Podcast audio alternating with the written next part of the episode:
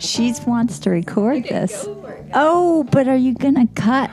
Cut, cut. Welcome to Major Gross Air. and we're looking forward this month. We're just bringing you more hits, more often, continually big, big bottles. That are all no, we're gonna play all the songs that use the word wine. Sounds just like him. and we have Sally, who just had a terrible breakup with her dog of eight years. They broke up. She was tired of taking him out to tinkle. I don't blame her. Hey everyone, it's Sonia Zant, producer of the Major Crush Winecast. We got new podcast equipment. This is crazy. I hear myself too much. Okay. All right. Well, So here's a song for Sally. I was gonna sing red. Who let the red dogs out? wine. Isn't that red, red wine? then you're gonna hear my beautiful singing voice. I promise you, it's the same show. Just hopefully it'll sound a little better.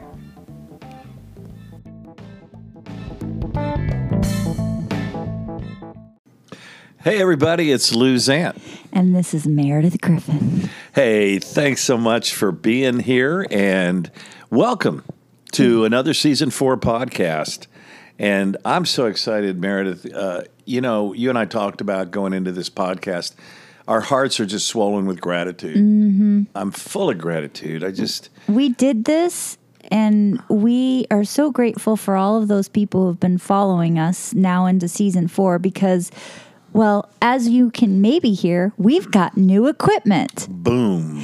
And so we know our quality has been not so great at times, but you all have stuck with us and keep listening. And now we've got fantastic equipment. I can hear myself more than I ever wanted to.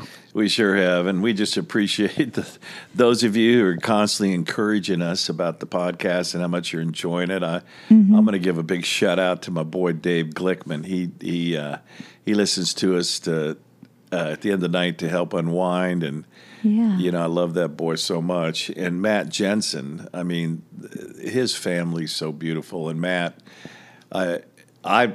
I love him, and, and he's like my hero. And here he is listening to my podcast. Yeah, and I know we have uh, a few people. Greg Pigeon is someone who I Yeah. get texts and emails from saying, "Hey, I love your podcast," and he talks about specific ones. And they he joined our wine club, which is so I'm so grateful to him. And then Amy Kathleen Smith is someone who has her own podcast, Collective Light. And she's reached out and says how much she likes to listen to us while she's cooking dinner at the end of the night. She puts in her mm. little AirPods and cooks dinner and listens and I was like, gosh, that makes me feel kind of cool. Yeah, it's just it's so cool. It's so cool. yeah. And just like we're always trying to make our podcast better and deliver content to our listeners that, that they want to share and, and get more insights.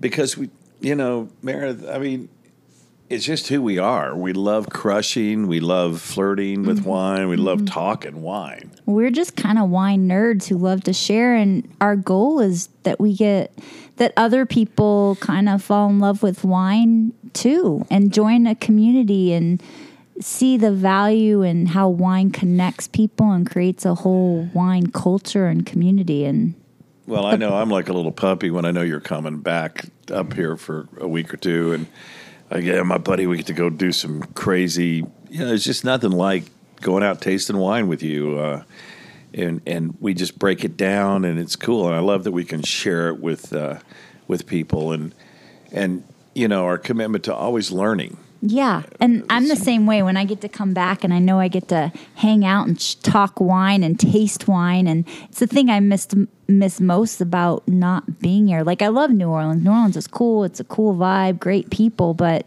I don't get to hang out with you all and go taste wine and do our podcast and meet all our friends. Yeah, and you don't, you know, guys, you can stay in touch with us on Facebook through the Major Crush community. Yes. Instagram. We have we uh, you know Sonia just puts together these beautiful. Let's just give a shout out to Sonia for gratitude because this wouldn't be happening if it wasn't for her. you think? She puts up with us and does all of the production of this because you and I don't have a clue on how to do any of that. We just get to talk wine and she does all that stuff. So shout out to her. I don't know if we've showed her enough love. It's really great. And um, yeah, we're going to be bringing on some new teammates for marketing. I'm excited about that. Yep, and we and I got to meet my new nephew, Crush, who is chewing on our new equipment right now. the Crush Man. Um, He's he mess. is so cute. I can't wait for Chase to get back out here. I know he and needs a playmate. I think by the time Chase gets here, it'll be good because Chase might overpower him right now. Yeah, yeah. He'll be a little bigger when he gets. Yeah, there. he's Yeah. going to be a big boy. I'm looking at those paws right now. He's going to be mm, a Don't say it. big boy. I want him to just be a puppy forever. Yeah, well.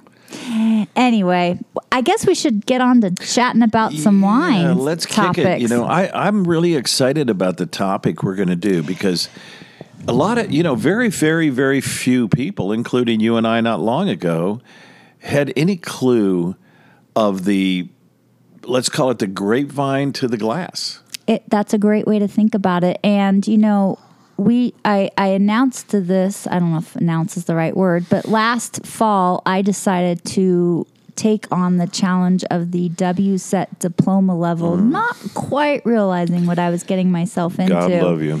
But I kept thinking, you know, Lou, you're so great because you have all this opportunity. You live here, you do tourism, you get to go taste wine, and you're always learning because you're sitting down with so many winemakers all the time. And now that I'm not living here, I felt like my learning of wine had become a little stale. And so, a great way to continue that. And I've also always been, I could have been a lifelong student. I love school Yeah, you are. but uh, I took on this challenge, and it's it's it's been a journey. And so I am back in town not only to do major crush stuff, but I have two exams in uh, less than forty eight hours, and I cannot wait to cross those two exams off my. I noticed you were a little list. cross-eyed today. I didn't know why. Yeah. So for all of the listeners, I've taken on it's the Wine and Spirit Education Trust. It's their diploma diploma level of wine. So it's level four, and ultimately it's the highest level you do with WSET before I would go do Master of Wine. Um, and I I kind of equate this as it's an 18 month to three year process of getting it depending because you can you can't move on to the next tiers until like I have to pass this level this part one and part two before I can move on to the next parts of it. Um, as to getting a master's degree a little bit like master of wine to me Uh, is yeah, I a phd is. Yeah. this is more maybe because i mean it's an 18 month to three three year commitment which Yeah. Mm-hmm. is usually what a master's degree is um, but it's been fun so Well, I saw you light up when Philip O'Connor at Handwritten Wines Yeah. uh, looked at us and said he just finished. yeah he had just finished Now, when I asked him, he said, "Don't do it." When you saw you, your your little lips got stiff and went, "I'm going to do it." don't tell me not to do it Yeah, um, So anyway, so I think why I'm probably more stressed than anything is usually you do one exam at a time. You do the part one, you pass it, you move on to part two. Well, because of COVID, I didn't get to do the part one, so I'm doing both parts this week. Um, so it's two tests back to back. Uh, and it's just a lot of information. But we kind of thought maybe what would be fun is like Lou said, is just kind of, you know, we'd sit down and talk with some winemakers, but what's, you know, viticulture to winemaking. yeah. And we we've mentioned this sometimes. Sometimes you sit down with that glass of wine.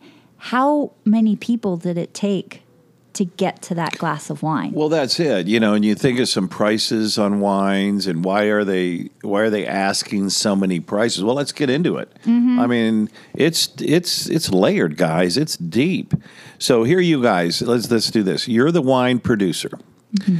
and you're walking in the vineyards. Let's think about the decisions that have to be made mm-hmm. to bring it to the final juice that can be poured into a glass and enjoy. And some of the things, you know, taking on this diploma level, the the first thing you always think about is what's the end goal?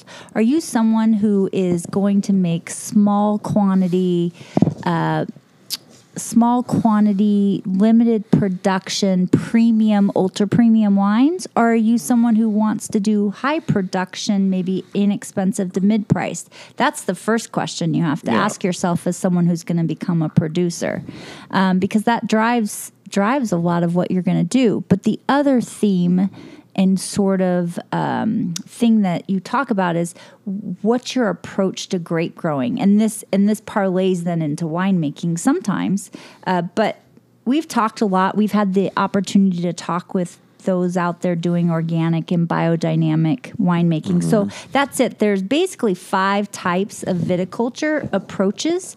Conventional which we'll dive into what do we really mean by conventional sustainable which is a word that's been starting to be thrown around a lot more than it once was organic biodynamic which again we've we've talked to a lot of winemakers out there and have kind of looked at that before and then precision is just a fun one to throw in there because it's something really new and different that winemakers are doing Are we going to talk about precision? yeah we'll we'll, we'll dive into that a little bit. Yeah, that's a bit new one. Well, you know, I, when you and I, when we're talking to friends and, and guests that are out here, and, you know, a lot of our club members, by the way, majorcrushwineclub.com, Mm-hmm. uh, that are getting our four bottles, you know, we've we've done many organic wines, we've done some Mm-hmm. sustainables, we've done some biodynamics, and um, In fact, the the Chardonnay that we have from Wine Snob is sustainable vineyard. Yeah. Yep. Yep. And then um, so is well, actually, front porch. You know, I didn't talk a lot about that, but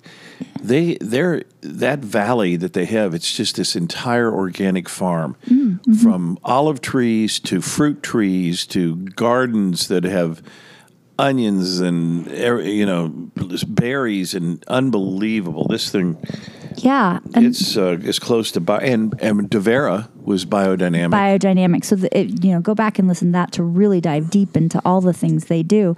But I think what gets you know, I I know for myself, what does it really mean just to to conventional? What if you're not yeah, doing let's these? dig into that. So conventional, and I don't, I think really applies to all types of agriculture. Obviously, we'll focus on viticulture, but basically, my understanding and learning is that this kind of became something in the second half of the 20th century. There were just a lot of significant changes in farming, and basically, what it, and again, all all agriculture and obviously viticulture uh, we'll focus on, but the goal became to increase the yield of product by reducing the amount of manual labor so that you know overall profits could be increased. And so there was a big change in how farming was dealt with. And a lot of what happened was it became greater mechanization. So Yeah, that's what I was obviously limits labor cost. Um, but to do that you have to usually the way you plant and how you plant is affected by that and of course you know use of more sprays and fertilizers Yeah, unfortunately. Yep. And then um, another thing that is clonal selection. So choosing choosing the specific type of product that you want Big to effect grow. there for a while. Big effect there for a while. So one of the things um, that we learn is what this cause was these creation of monocultures, and what they mean by a monoculture is just that there's a lack of biodiversity in, and we're going to just talk about grape growing, but within the vineyards. So they remove any other plants or organisms that could cause, you know, competition or any type of um, risk of uh, disease in that. So they remove a lot and just plant one type of thing for the ease of mechanization. But the the risk of that is that you kind of deplete the soil, the biodiversity, um, and sometimes you increase a greater risk of disease because if you have all the same thing, You you you create Rambo insects. yeah, They learn how to attack it. Right. And then you have the same thing, so it's easier to attack the same thing than if you had diversity that well that thing won't, you know, can you know is isn't as susceptible to it. Um, so that was one of the negative things of monoculture, and so it also um, it kind of depletes the nutrients in the soil because if you're getting rid of all the other the, all the good all these other plants and things out there you can you're not ha- you don't have like an ecosystem. Yeah. you haven't created an ecosystem where that it allows it to replenish itself Well, then that's when the encouragement to go biodynamic and and even even to the level because you know it is Meredith. It's so confusing and brutal. A lot of my guys just say, "Golly," when they go to try to get a a certification in organic or mm-hmm. biodegradable biodynamic, it's really tough. Mm-hmm. And the fact is that these guys are really committed to purity of wine and and the and the you know uh, taking care of the vineyards with the least amount of interference and that. But they might wash their their tanks out with a substance that's not organic. You yeah, know. and that affects it. And you know, one of the things I learned more about in doing the WSET is sustainable vit- sustainable See, I like this. viticulture. Yeah. And I think of this as kind of the in between between in between conventional and then organic and biodynamic. It's a it's definitely a more thoughtful approach because their goal with sustainable viticulture is obviously to do as little intervention as possible, but they do recognize that sometimes intervention is needed and one of the ways they do that is sort of setting these guidelines um, and especially in terms of like economic impact. So they consider like setting a threshold. So if you know the economic impact is going to be too great. So in other words, if the damage done by either pests or a disease is going to be greater than the cost of intervention, then it it makes sense that you might to make have a move on it. yeah, that you might to have do- to spray a fungi, you know, a fungicide Yeah. or an herbicide, or you might have to do something like that. But you're going to hopefully not have to. And one of the things that we learned a lot about is this idea of integrated pest management. So it it puts the onus on learning what your vineyard is most susceptible f- to, pet, what kind of things, and what to look for. But then also, what's the best way to do it where it means getting ahead of it, so that hopefully you won't have to spray, or if you do, you do as little as possible. Right. Would that be the research of the of creating that St. George rootstock that was phylloxera resistant? Yeah, it's Like that type of thing? yeah, that kind. You know, there's different, and even to the point, there's um the there's a a pest called the ne- nematode nematodes. Nematode, yeah. They're little microscopic worms. Yeah, they're brutal. and they can do damage. Well, there's rootstock that is. Um, uh, what you know, resistant to Yeah. nematodes. So planning that. So it's just a way of a much more mindful approach. The problem with it as we know with so many things, there's no legal definition. So there's no actual governing body that oversees sustainable vineyard, which can make it challenging because it means people can push the limits right on what they call sustainable. It changes though when you go into organic. Yeah, and that's that's the thing. And so um, I think it's important. Sustainable is I think something to be more aware of, and it just is you don't. We can't be hundred percent sure what it means when someone says it's Yeah, but it, you know, it's an effort. yeah, and one of the things I am proud of is like Lodi is one of the areas that's um, there's actually an agency. Lodi Rules is one that's setting standards. Really? Uh huh. So Cal- here in California, there we're actually being very proactive, and like places like Australia is another one that's really big on sustainable Yeah, viticulture. I've heard that. Yeah. But you know, and we don't probably want to dive into organic and biodynamic too much, just because I know you can go back and listen to our interview. Devero dives really deep into biodynamic. Yeah, I think the main thing is is you know it's the balance of nature and golly Meredith when we walk through Deveros vineyards Mm-hmm. and you're just like all of a sudden surrounded by butterflies Yeah. and you know there's these wild flowers growing and you look over to the side and there's pigs that are that are running around wild and chickens with them and I mean it's like something out of a out of a painting or something Yeah. that's so beautiful and I appreciate it so much and what I'm understanding is that most of France almost all going bi- biodynamic? They have a pretty um, high amount, a lot of organic for sure. a lot of organic. um, but more biodynamic. But I think what's interesting, I mean, everyone knows DRC, right? You, you always say Domain- DRC. yeah, domain that's what the young people say because it's cool. That they're a biodynamic vineyard, and I think it gets overlooked because you don't think, but a lot. It's it's usually smaller. mm, Production wineries that are doing biodynamic because it is obviously to do bio of course, yeah. Central California isn't. yeah, you have to do. It's much more hands on on what you need to do. Um, but I just think you know some of the things that they talked a little bit. I just think it's fascinating to think about how they. Uh, the they grow uh, their grape growing practices coincide with the cycles of the moon, stars, and planets. And one of the things, just to give an example of that, so is an example if the moon is ascending, it evokes a summer mood, which means sap is rising in the vine. And if sap is rising in the vine, that means that's not a good time to prune because it means it's greater risk of. I'm assuming greater risk of disease or just not Well, disrupting health- the flow of Yeah. sap, which is bringing health. the the um, car uh, the um, Yeah, car- what is it to sugar? You know, Yeah, the carbohydrates. The carbohydrates over to sugar. Yeah, So the starch in the vines right, converting into the grapes. Right. For so Yeah. I think that's interesting, and uh, the on the other end, it's a good time to take cuttings for from vines to graft when this is happening. Um, so I just think that just those kinds of things, just more thoughtful about thinking about well, and the I like whole how they, yeah, they come up with they build bird houses, different shaped bird houses to attract specific birds that Mm-hmm. will eat specific insects. They do that um, cow's horn stuff with manure and crystals that Mm-hmm. somehow, some way. Uh, when they create a tea and spray the leaves, it creates a pheromone that repels insects, and then hawks and owls to take care of the rodents. It's really a beautiful way. it's it, it, it takes into account uh, one of the things I think emerges is like not just the plants, but the organisms and the people. Yeah, and, all and, parts and it. I'll encourage I'll encourage uh, listeners that that do have allergies to wines.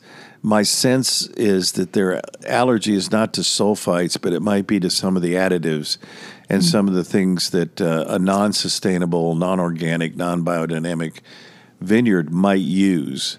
And so, Mm-hmm. if you are, try an organic wine, try a biodynamic wine. Mm-hmm. And one of the one of the things that I'm noticing, Meredith, with biodynamics, especially, and there's this category now they're calling it fresh wine, Oh, and it's really acidic. Remember when we were trying those wines off of Eighth Avenue, and you know they were all really high um, pH. yeah. Is that kind of like sort of similar to natural wines? Yeah, naturals. That's what I mean. Not Oh, fresh. okay, naturals. okay. Sorry. No, no, no. I, because I think that's the um, going into the where you can kind of you would uh, you would think that what you said you do grape growing, but as we know, there's a lot of people who don't grow their own grapes and they buy grapes, and then there's a lot of people who are just grape growers and sell, but. You know, typically, yes, if you buy organic grapes, you're going to make organic wine. If obviously biodynamic, you're going to make a biody- biodynamic wine. But like you said earlier, you can grow grapes organically. I've I, you notice this on bottles; it'll say um, "made with organic grapes," but they can't call it an organic wine because, to what you alluded to before, if there are certain things added, because there are a lot of different things that can be added to wine, or not. I shouldn't even say added manipulations that can be done to wine. And one of the examples is sulfites, um, SO2 being added to a wine. If you use that here in the US, you cannot call it an organic wine. Now, what's interesting though is in Europe, in the EU system, if you can have a certain amount of sulfites that are allowed to be added and still call it organic. Now, it's a minimal amount. I think it's like 10 grams, I don't know, per liter or something Yeah, like it's that. It's not much. Yeah. It's not much, but here in the U.S., if you add any sulfites, now there are always some naturally occurring sulfites that occur from fermentation, but if you add any, you can't you can't call yourself organic. So that's why wine could be made with organic grapes, but then not be called organic wine. Yeah, I, I've heard there's less, there's more sulfates in a half a teaspoon of peanut butter than a bottle of wine, Mm. I- unless it's been added. And um, these doggone additives, you know, I've I've been there. I've been in the in the labs when the wines a little flat. It's not really presenting well, and they add a, add this African gum, which is almost like a sugar concentrate, and they bring that sugar up. And and uh, what's what's Lars' favorite? Uh, Oh, mega pur- purple. mega or- purples. Yeah. And those are the things that give you the splitting headaches at 3 o'clock in the morning. Yeah, so they can. This isn't as common anymore, but they used to be even enhancing to increase alcohol content in regions that used to be too cold, like Burgundy. They would could add things back to increase the alcohol because th- there was such low sugar that it didn't convert to the- high alcohol. yeah, there wasn't enough sun. to- Yeah. You know. Um, that's rarely the case now, but exactly to what you're and sulfites. You could go back to our interview with Lane Tanner, who talked a lot about sulfites and how just improper cleaning sometimes or reusing barrels too much, you have to use a lot of extra sul- sulfite. So that's when it becomes a problem. Is when it's just being it's they're using it to make up for lack of quality and hygiene.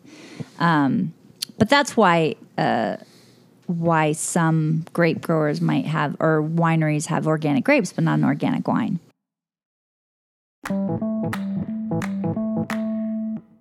Let me just talk about precision viticulture because I think this is like technology com- at, working in the vineyard. So we just learned precision viticulture um, before we go back into winemaking because I don't want to skip over it is basically and it's primarily being done in California and Australia, kind of the new world more progressive markets. But basically, it uses technology like GPS monitoring, and they can monitor specific differences of what's happening in the vineyard from within a single row, within a plot, within a vineyard. And then you take that data to make interpretations and make changes. So, for instance, they could find that in this one row of vines, why is this the these four vines are producing a lot better than those four vines, and they'll find that because there's, you know, X more. This is more fertile soil. So if you change the rootstock, these vines will be w- just as productive as those vines. You know where we saw that, Meredith? When we were in Paso Robles, and we went to Terry Hoage, Yeah. and that and that wine, uh, the the guy that kind of managed his vineyards Right. was sharing with us, and we looked up on the top of the hill. And God, they were just emaciated looking vine. They were, you know, pale, and That's right. and he said he was doing these things to change them. to change. Yeah, it's really precision, and I think they have some special term that they use for it. Um, variable rate application technology. So you can like Mm, that's a big one. I know, right? Let's see if I remember that. Um, so yeah, I think it's just interesting, and again, it it's. It's an expensive um, way to do vineyard management. So typically, only like if you're high production or if you're really about small, ultra premium wines are using it. But who knows? Maybe you'll start to see it see it more. But I think it's a fascinating. It's we just keep seeing technology everywhere. yeah, it's crazy. Um, so the I think one other thing because you you alluded to this, we got into a little bit of the uh, natural winemaking because that's a really big thing now. In fact, one of the guys that's on the Somm was in the Somm movie is now a natural winemaker, and I can't remember which guy. Is he the is. guy in Santa Barbara that's doing the Pinot, kind of the Indian? No, it was one of the main guys who went through the master somm. There was, Hmm. I think he's up in Oregon doing it. But Oh, so natural winemaking kind of has the same negative that sustainable does in terms of like there's no legal definition of what natural winemaking means. But their philosophy is pretty much nothing added, nothing removed. yeah, nothing added, nothing removed. Mm-hmm. Um, and and there, I love that. You know, I really do. Mm-hmm. And you know, it's what you're saying, what you're kind of alluding to is, you know, we've always known that you want to plant Chardonnay and Pinot near cool, breezy areas, Mm-hmm. Carneros, Sonoma Coast, whatever. Um, I learned, uh, thanks to Lars, uh, that Burgundy, with a big Pinot country, has 1,300 microclimates. Wow. You know, we have 40. Yeah. But you know those tight clusters are t- are prone to mold. Mm-hmm. You need cool air. You need constant breeze.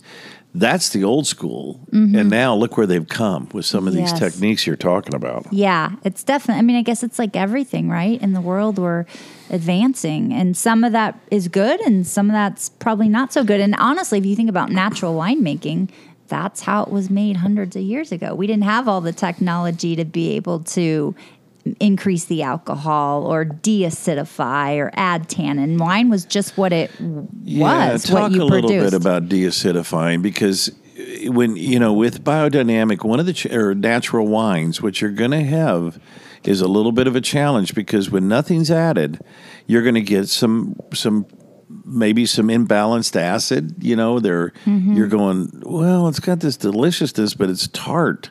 It's a Mm-hmm. little bit tart or a little bit sour. Well, they're not doing anything. So talk a minute about So deacidification, and this is a good quiz for me because I'm sure this will be could be part of my exam. But deacidification means removing acid, and usually it's done with potassium or calcium carbonate, which is basically added into the wine, and it's it can be done before or after fermentation.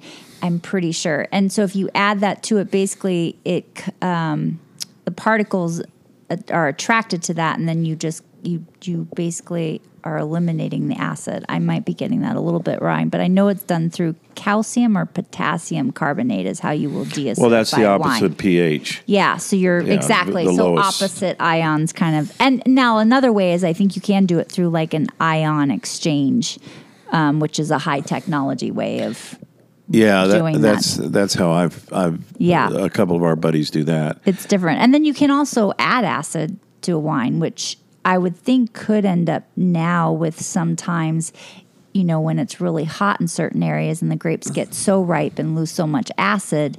That's another. That's probably even something that's being done more often. Is I think it is. more acids being Yeah. added, which can be done. There's four different ways acid can be added. You can do it through adding tartaric acid, which is the thing that's in already present in grapes, so it's the most natural thing to add back. Citric acid, which a lot of I think EU doesn't allow citric acid used. You can use lactic acid um, at the at the end. Malic acid can be added, but the problem is then it could convert back to, or you could go. It could go through MLF. Yeah, it converts the lac- the the Yeah, mallow into yeah. lacto. Yeah, so I think acidifying, but there are a lot of different things that can be done if a if a winemaker's not happy with the product of the wine. Um, well, you do get it a lot, and and there's like you're saying, it's needed. Temecula, some of these areas, Texas, um, you know, is becoming a, a, a big wine area. You know, uh, even Calistoga, it gets so hot, So hot, yeah. That there's many times I think they got to add acid, but you know, I've been wor- I've been kind of working down there at the old cheese factory downtown Sonoma doing the wines and and listening to people and having a ball learning about cheese and Yeah. and um, and a lot of people today are coming in and saying, "Do you have anything vegan?" yeah, What's the story there? What's yeah. what- so what's really? I think there's a greater awareness around this. So n- in natural winemaking, just kind of because this goes on that nothing added, nothing removed. So often wines are fined or filtered, clarified before they're bottled. And as you know, a, a wine if it hasn't had that can have a haziness to it, and that's there's not necessarily anything bad in in that, um, but it can be unappealing to look at and there is the potential that sometimes if there's some proteins left they can then contribute off off aromas and off flavors yeah, like um, a little sulfur. yeah Yeah. yeah and so most most natural wines Pinots do it a lot. yeah there's no there's no natural wines typically don't fine or filter but if you're going to fine your wine, a lot wines that are fined, which means again they're clarifying the wines, they're taking out these proteins that they don't want to potentially cause issues.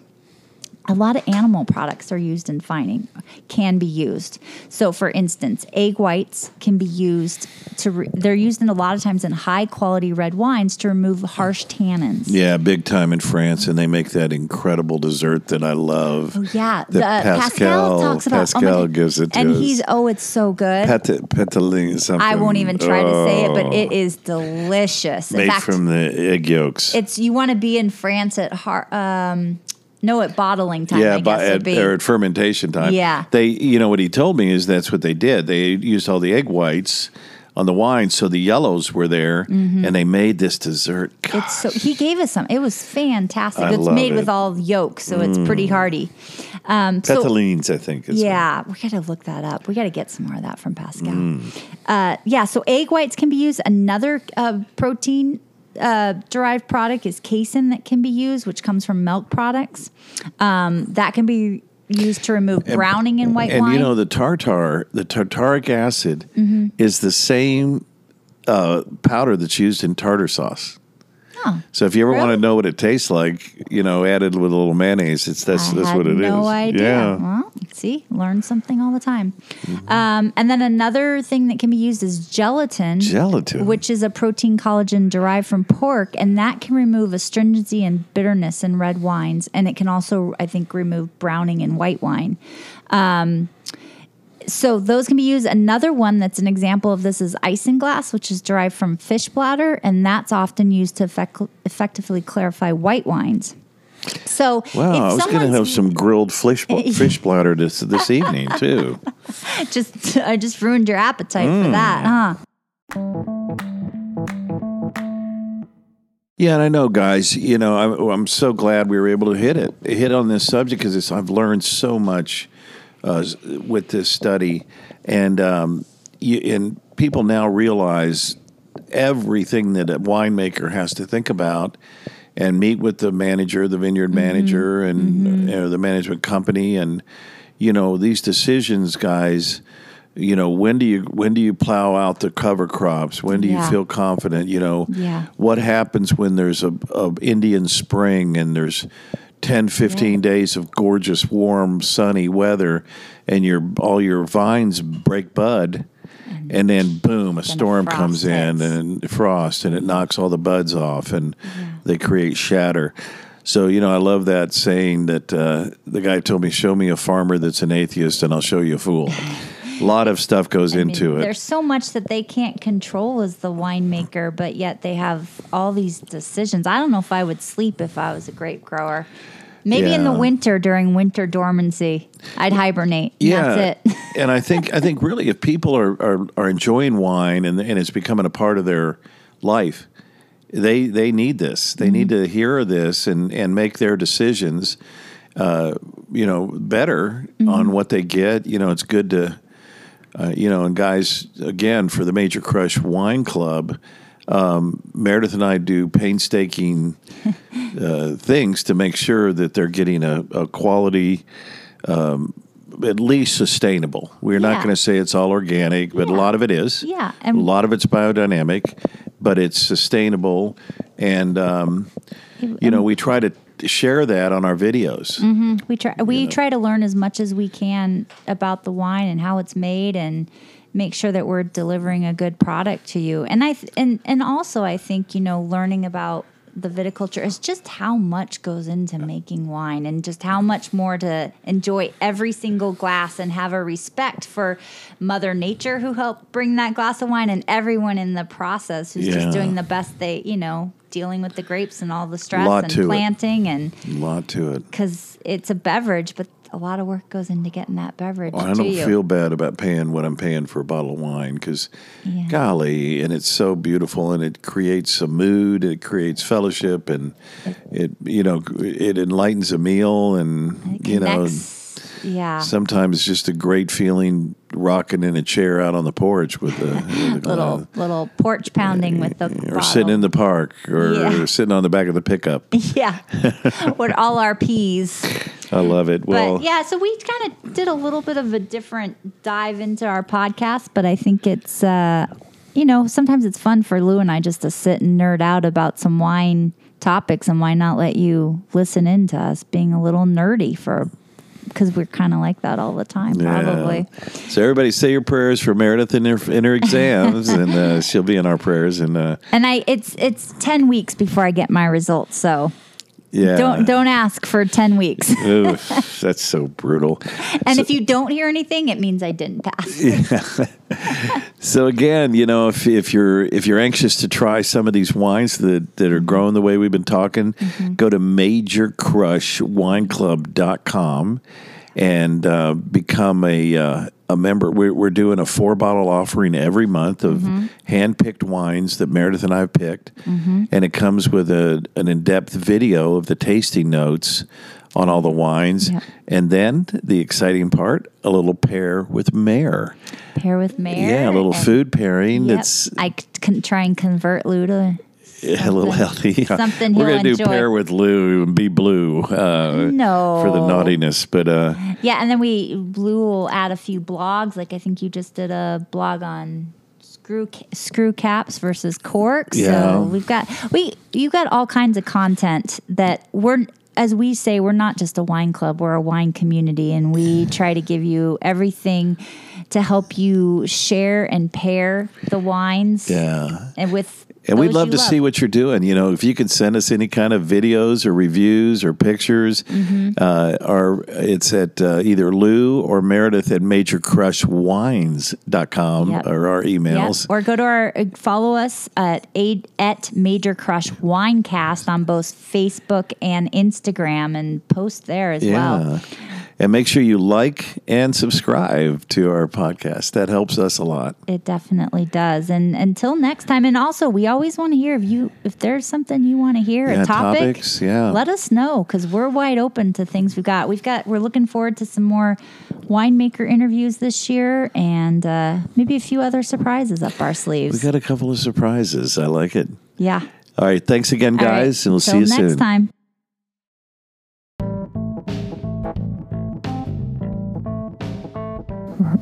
Wish I could get the beat of that red, red wine. Red, red wine makes me feel fine sometimes. Crush is whining at your singing.